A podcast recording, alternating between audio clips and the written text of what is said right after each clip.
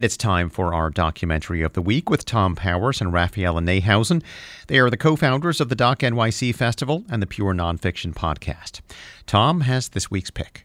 The documentary Whirlybird profiled Zoey Tur, a transgender journalist who pioneered helicopter news reporting in Los Angeles when she was known as Bob Tur. So that's the situation. Reporting live, Bob Tur, Chopper 2. Tur covered car chases, street violence, natural disasters, and the police pursuit of O.J. Simpson.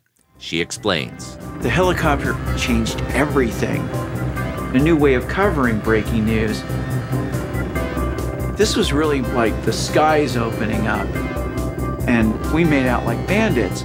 Tur's wife and business partner was Marika Gerrard, who operated the camera hanging out of the helicopter door. I am afraid of heights.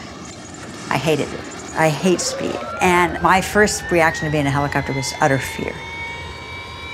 But one thing that was great about Bob was he never told me you couldn't do something because you're a woman. He, in fact, encouraged me to do everything. Now they look back at their high adrenaline life with a complicated mix of pride and regret.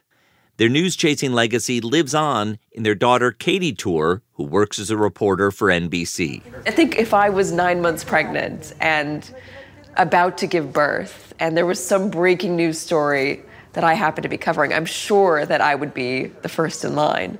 I mean, it just, it's something that if it's in your blood, it's in your blood. This is a film filled with action, but its great achievement is making time for self reflection. Whirlybird is now playing at New York's Cinema Village and available on demand. For more information, visit wnyc.org/docs.